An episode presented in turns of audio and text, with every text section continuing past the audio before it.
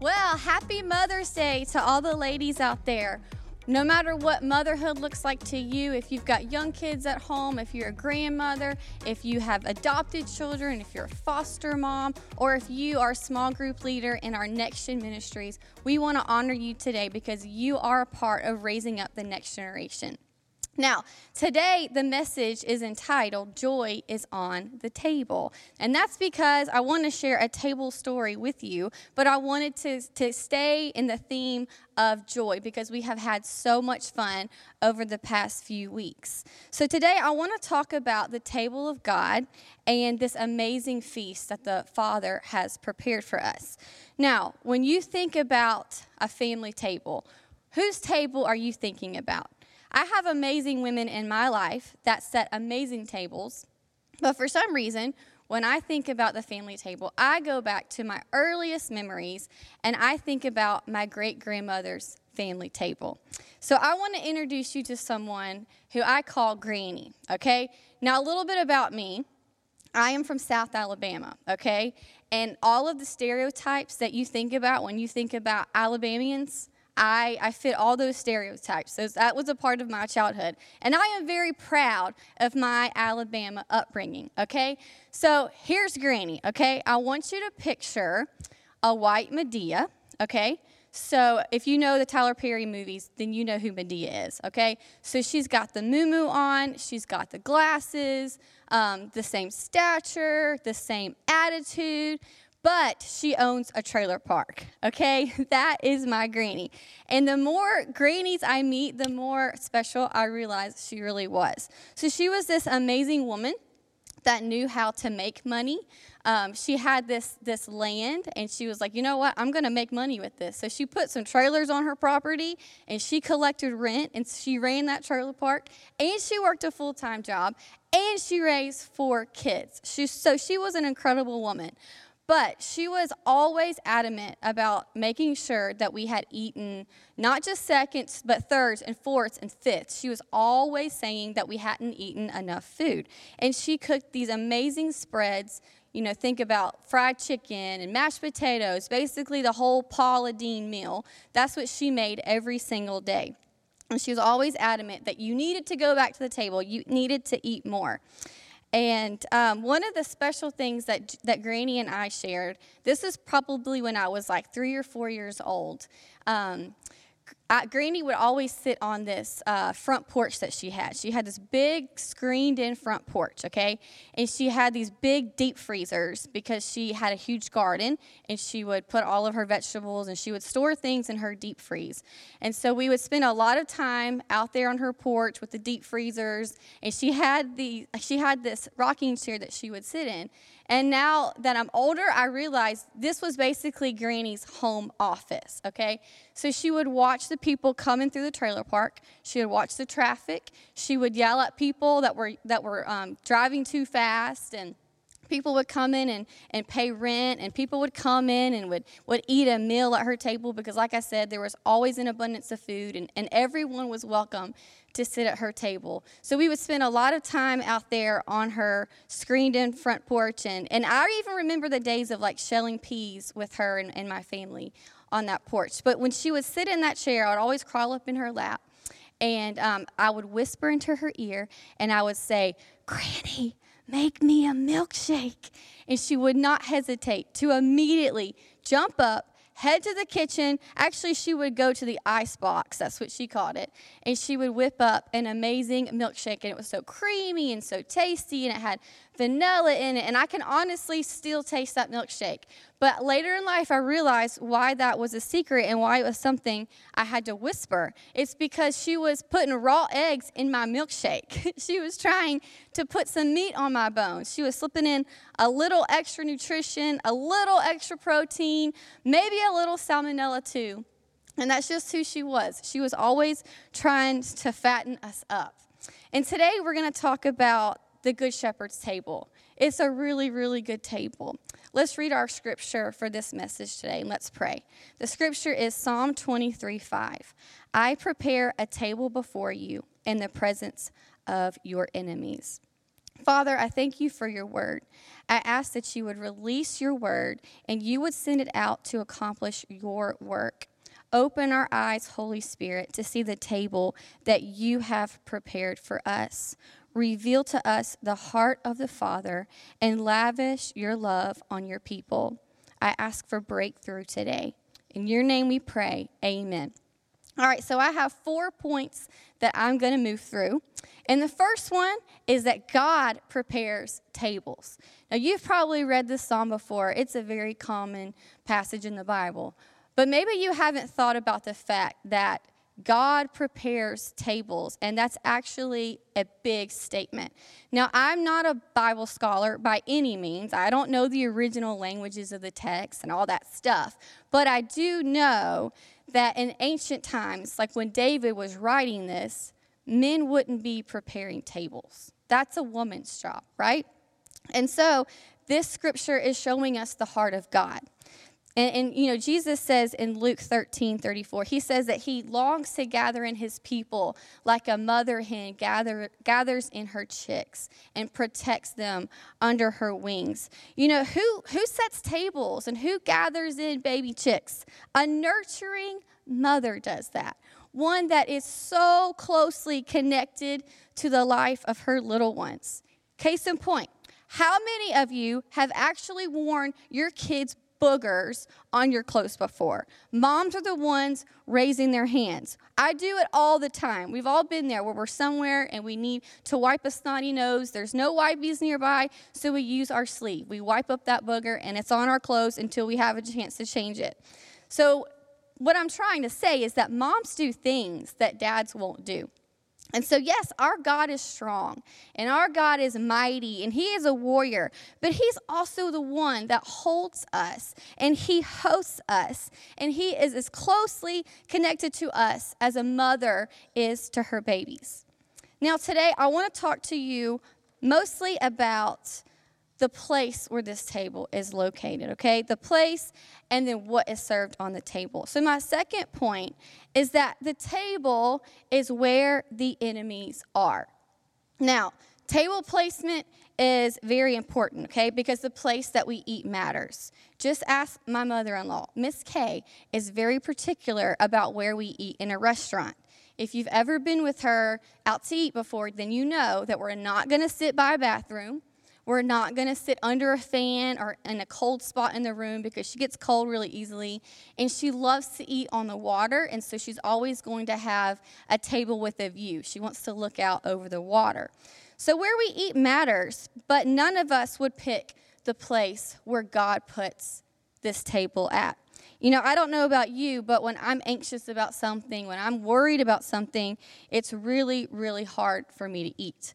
But God picked this spot in our space and time because he wants to give us a feast now, and in our now, there happen to be enemies lurking.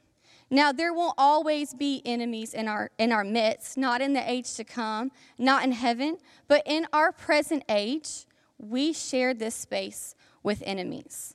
So let's pause on this for a second. Let's bring this into real life, okay? I like to talk about our normal eating habits throughout the week. What does the family table look like to you in a normal work week?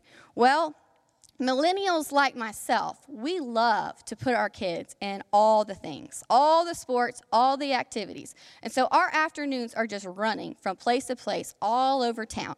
And so if you're like me, your family table is in the car. You're eating on the go. You're eating drive through food. You're eating at the nearest Chick fil A. You're eating wherever you can, and you're eating fast because life is so busy for us.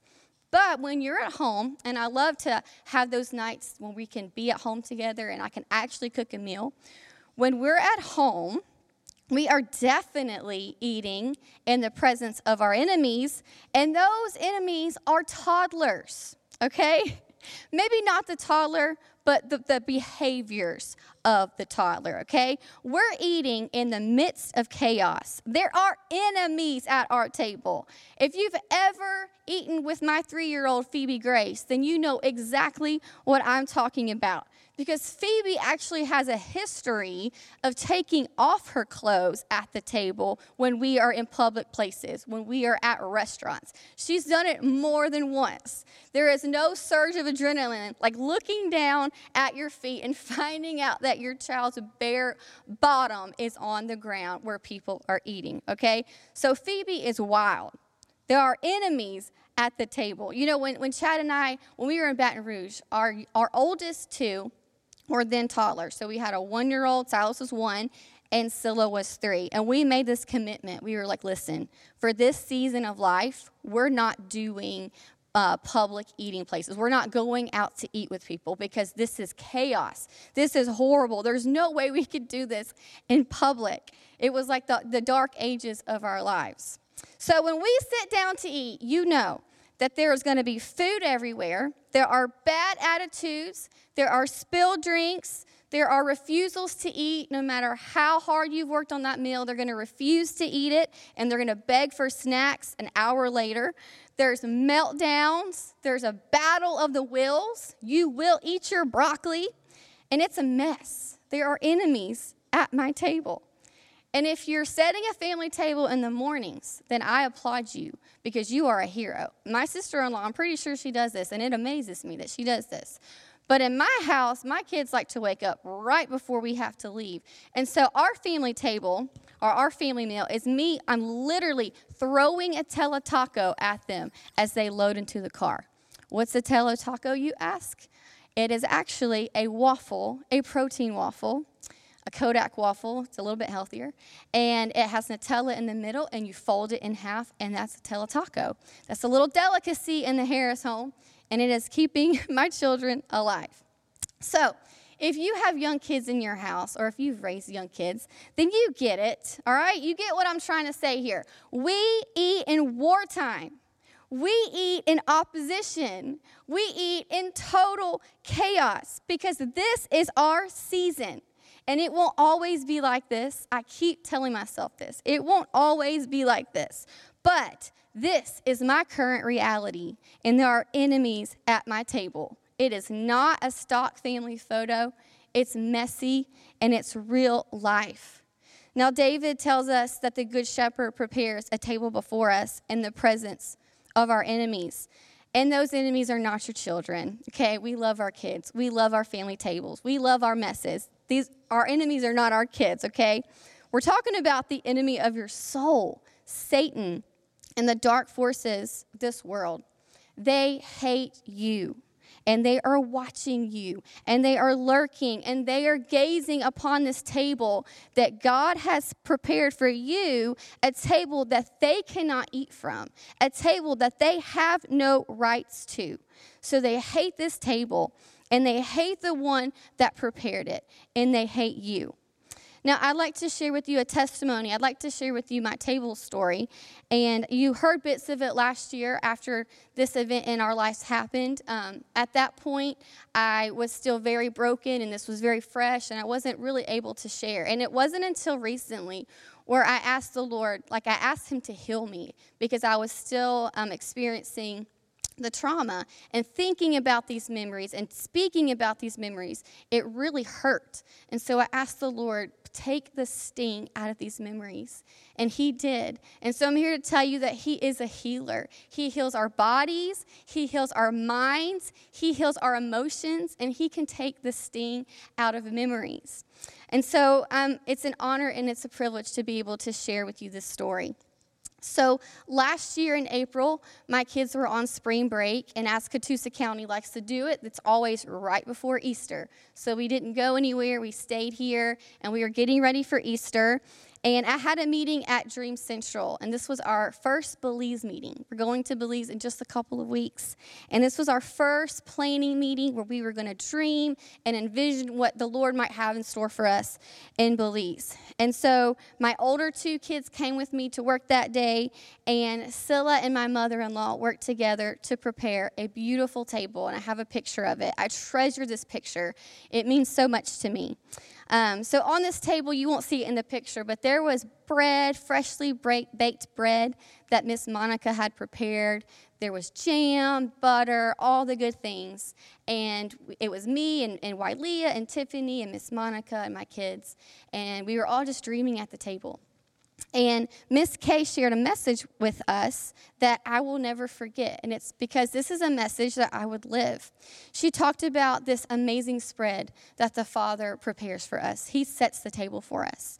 And she told us that there are enemies around our table, and these enemies will try to take a seat at our table if we let them. And she said, Don't let the enemy take a seat at your table. Just a few hours after that, my son Silas was involved in an accident, and he took a really, really hard fall to concrete. And when I found him after the event happened, for an earth shattering moment, I saw him on the ground. And he appeared to be completely unconscious. And when I found him for a moment, I thought that I had lost my son. I thought that I had lost my baby boy. And I ran over to him and I picked him up off the ground and I, what came out of me, I was not saying the Lord's name in vain. It was a cry for help. I was screaming, Oh my God. And what I was saying is, God help me. This is not happening. This is not going to happen today. I'm not about to lose my son. And so I, I called Chad and I told him what had happened, and we were headed to get help. And, and I ran, and, and, and nearby, luckily, Pastor Terry was really close by and he threw us in his truck. And, and I was in the front seat with Silas holding him. He was bleeding, he was moaning, and I was doing everything I could to just to keep him awake. And so Pastor Terry drove us to Erlanger East in record time, and I jumped out of the car. I had no shoes on because, like the Alabama redneck that I truly am, I had taken my shoes off that day to be comfortable, just running around, getting work done, and I didn't have my shoes on. And so I had to run into that ER room without any shoes on. And I was covered in blood, and I looked like a maniac, but I went straight back and I and I gave them to the nurses and the doctors because this was a life or death situation. And the doctors there were concerned about his internal um, injuries. So they, they found out that his vitals were okay, he was stable, um, but they were worried about his internal injuries. And so they put us in an ambulance and they took us downtown to Children's Hospital. And immediately when we got there, they intubated him because they were concerned about his airways. It was really just to make sure that he could breathe and that wouldn't be a problem for him. And so that's something that you never want to see. And Chad and I felt completely helpless because at that point we really didn't have answers. We didn't know how badly he was hurt. We didn't know if his if his brain, you know, had trauma to his brain or what was going on. And so that night in the ICU, it was really, really hard um, because only one of us could be with Silas. We had to take turns. And so I was alone. And the enemy was at my table and I could feel his, his presence. I could feel his eyes. I could hear his, his sneers and his taunts, and he was throwing accusations at me. And I had to be really strong that night, and I had to refuse to let the enemy sit at my table. And so I would I, walked through Psalm 23. I really quoted that to myself and I sang that over Silas all night long and over my child. I said, Surely goodness and mercy will follow me all the days of my life, and I will dwell in the house of the Lord forever. I spoke that over Silas. And every time I would go back to the trauma of seeing him on the ground, seeing him lifeless, seeing him unconscious. Every time I, I, heard those accusations, I would envision Silas standing up strong, declaring the word of the Lord. So the next day, the doctors would be looking at him and giving us more of a prognosis. And um, I hadn't eaten at all since the event because my nerves were completely shot. Um, but our community surrounded us so well. I have to say, another Mother's Day shout out that you, you don't need just one mom, you need a lot of moms. And I was surrounded by so many amazing women that came to us in our time of need. They brought me shoes, they brought me clothes, they brought us meals, they brought us blankets that they prayed over and they brought me gummy clusters. That's really what um, I ate for those 24 hours. So I hadn't eaten since the event, really, but on the second night in the ICU, just a little over 24 hours from that initial um, time at the table with Miss Kay, um, we would come back to the table, and joy was on the menu. God's provision is so amazing. You have to see this because on that night, there was some bad weather. It was in April, and we get a lot of like tornado type weather. So there was tornado weather in the area, and there was supposed to be an event at church, and it had to be canceled because of the weather. So Cindy and Miss Kay, not wanting it to go to waste, brought it to the ICU waiting room. And right there, in my nightmare, the Lord prepared a table before me in the presence of my enemies. Right there, God hosted me and he said, Ashton, let's eat. Let's eat right here in the middle of this pain and suffering. This is the perfect spot. Let's feast. Let's have a meal. And God showed me so clearly that this is where He prepares tables. So we feasted and we celebrated God's faithfulness. We celebrated Silas's life the room was was oozing joy. We weren't it wasn't filled with panic, it wasn't filled with worry or anxiety, but honestly that room was filled with joy that night. And it was the best meal of my entire life. I was surrounded by family and friends and other moms and dads that were there waiting on news about their children. It was a festival type of environment. And God showed me that sometimes breakthrough comes through fasting. But sometimes breakthrough comes through feasting.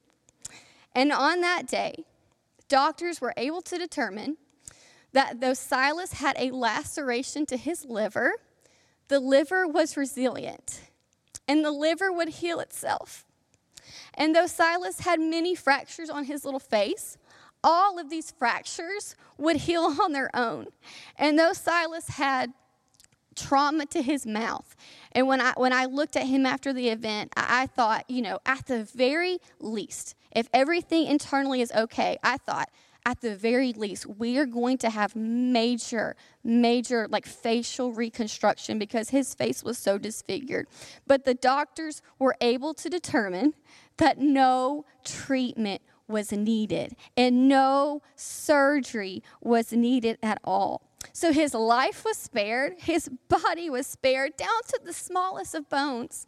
And Silas walked out of that hospital. He walked away from this accident without any surgeries, without any treatment at all, just some ointment for some scratches on his face and some pain medication. So I am here to testify and tell you that he is who he says he is. He is the good shepherd, and He is our defender, and He is our shield, and He guards us, and He protects us, and He comforts us, and He prepares tables in our darkest days and in the midst of our suffering. I have two more points for you. And the third one is that feasting at the table brings breakthrough. I believe that God gives us break, breakthrough through feasting. Because think about it feasting is a context for victory. We feast because we've won. We feast because the threat is eliminated. We feast because the war is over. We feast because the finished work of Christ. I want you to think about Esther's table. If you know anything about Esther's story, she fasted But breakthrough came in the context of feasting. And I believe that the greatest intercession we can do is sit down at the Father's table and feast. Because when He hosts us at His table, we are reclined, we are at rest, and we are at ease because the war has already been won. And this is the posture that He wants us to lead from. This is the posture that He wants us to pray from. Yes, we know that we live in a war zone in this present age. And I don't want to make light of the suffering that's around us because it's all very real. But we must remember who our God is. He is the father, the father is the host of the party. And he sets the table from where he resides, from heaven, which is the age to come. And he has invited everyone to his party. All people are written on the invitation. He is kind, he is generous, and he is so full of joy. Look at Jesus' life. He was the most joyful person in the room. He lifted the room and he literally carried the weight of sin on his shoulders. And in, if you read the Gospels, you'll see that Jesus' first miracle was at a wedding feast. Doesn't this say so much about the heart of our God? This is what the kingdom looks like. It looks like a party with no lack of provision. It's a table overflowing with good things. And if this is who our God is, if this is who Jesus is, then we are called to be party people. We are called to be feasting people. And if we are living by the Spirit, if we are doing it right, then we are overflowing with joy and laughter and fun. And no, we don't deny the reality of this world in this present age because none of us have escaped pain and suffering. We've all tasted it. But we choose to feast anyway. And this is an act of faith. This is an act of war. And my final point, I want to, to show you how the table fits in with the with the whole theme of hope this year and the and the dove. And my last point is that the table is a taste of the age to come. I want to tie it to our vision for this year. And if you weren't here with us early in the year, if you didn't hear that message, you should definitely go back and listen to it. But this last year, the Lord gave me um, a vision, okay? And I don't say that lightly because I don't get these often, but he showed me something in a time of prayer. Earlier that morning, I had spent some time with Scylla, and we were, we were reading about the flood narrative and Noah and the ark, and we read the scripture about the dove being released, and, and it brought back an olive branch. And I took them to school that day and, you know, went about my day. And later on, I was in the youth sanctuary praying, and out of nowhere, that dove, in my mind, the dove flew to me with an olive branch in its beak. And this olive branch says so much. The olive branch says, There is a future ahead of you. The olive branch says, There's life just beyond what you can see. And it says, You are not going to die here on this ark, Noah. You know, we don't have to wait till we get to heaven to experience the new creation, but the Holy Spirit actually brings it to us here. He brings to us signs of life on an ark surrounded by death. That's what the Holy Spirit does. And in the same way, He provides tables of joy for us here in this land that's occupied by enemies. We don't have to wait to get to heaven to experience it, but heaven sets a table for us here. And this table is a gift. This table is a taste of the age to come. And through this table, heaven invades our current reality. And on this table, you will find all of the gifts of the Spirit, all the good things that the Father wants to lavish on you your inheritance, your rights as His children, your authority on the earth. You don't have to wait to get to heaven to feast, the table is already here. You know, the Holy Spirit is so kind when He speaks to us, like the dove, like He spoke to me. And He's so kind when He whispers to us. You know, as we prepare for this Belize missions trip, you know, we've been talking about the Holy Spirit, how He whispers. And He whispered something to me um, several months ago, something that was so profound. And this is what he whispered to me in the middle of the night. It was during those hours where you're sort of awake and you're sort of asleep. And he said repeatedly, He stands between the ages. He stands between the ages. He stands between the ages. You know, one of the amazing things about the Holy Spirit, one of the things He loves to do, is He loves to point us to Jesus. And the Holy Spirit was showing me the one that stands between heaven and earth, the bridge, the one that is making the two one.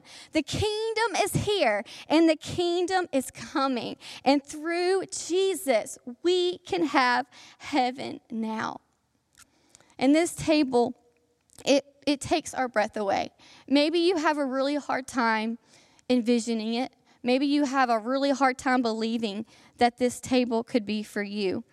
But Brother Lawrence says it so well. He says, I regard myself as the most wretched of all men, stinking and covered with sores, and as one has, who has committed all sorts of crimes against his king. But this king filled with goodness and mercy, far from chastising me, lovingly embraces me, makes me eat at his table, and serves me with his own hands, gives me the keys of his treasures, and treats me as his favorite. Yeah, we're all sinners, but this King. You know, so, so many of us do this church thing. We come to church every week, and we never truly catch a glimpse of the Father's heart. We have no idea how generous He really is. We have no idea to what depths and what lengths His love goes. He wants you and me, the most rotten of all, at His table. And as a good Father, He wants to give to you all that He has. All that He has is yours. And so, whatever you're walking through today, whatever you're facing, I want you to know that there is a table in the midst of your suffering. And you actually need this table to get through this moment. You need the peace, the joy, the strength, and the life that is served up on this table from heaven. And I want you to know that just like there was a table for me and there was a feast for me, there's a feast in your hospital room. There's a feast for your bad news. There's a feast for your crisis. Whatever you're looking at, whatever you're up against, there is a table. And when we're surrounded on every side, we are set up for a feast. There's a meal from heaven in your deepest pain, in your greatest crushing, and in the middle of your nightmare. I believe God is saying, I made this meal for this moment. In 1 Kings 19, an angel brought a meal to Elijah. Elijah was in a place of such darkness, such depression, that he actually wanted his life to be over. And you know what God did? God sent an angel with a meal. And God said, Eat, Elijah. Eat because you're not going to die here in this darkness. Eat because fear is not going to have the final say over your life. Eat because you do have a future. Eat because the journey ahead of you is really long. Eat, feast. In John 21, Jesus, he actually sets a picnic on a beach for his disciples. Peter was walking through the greatest failure and disappointment that we could imagine. He had utterly failed God. He had denied Jesus three times. And so when the when the disciples were lost in confusion and and they were grieving and they didn't know what was next, you know what Jesus said? Jesus said, "Hey, let's eat." Eat, Peter, because nothing can separate you from the Father's love. No failure, no mistake, no disappointment can keep you from the Father's heart. Eat because you do have a purpose. Eat because there is an assignment on your life. It's time to feast. And I believe that God is calling you to the table today.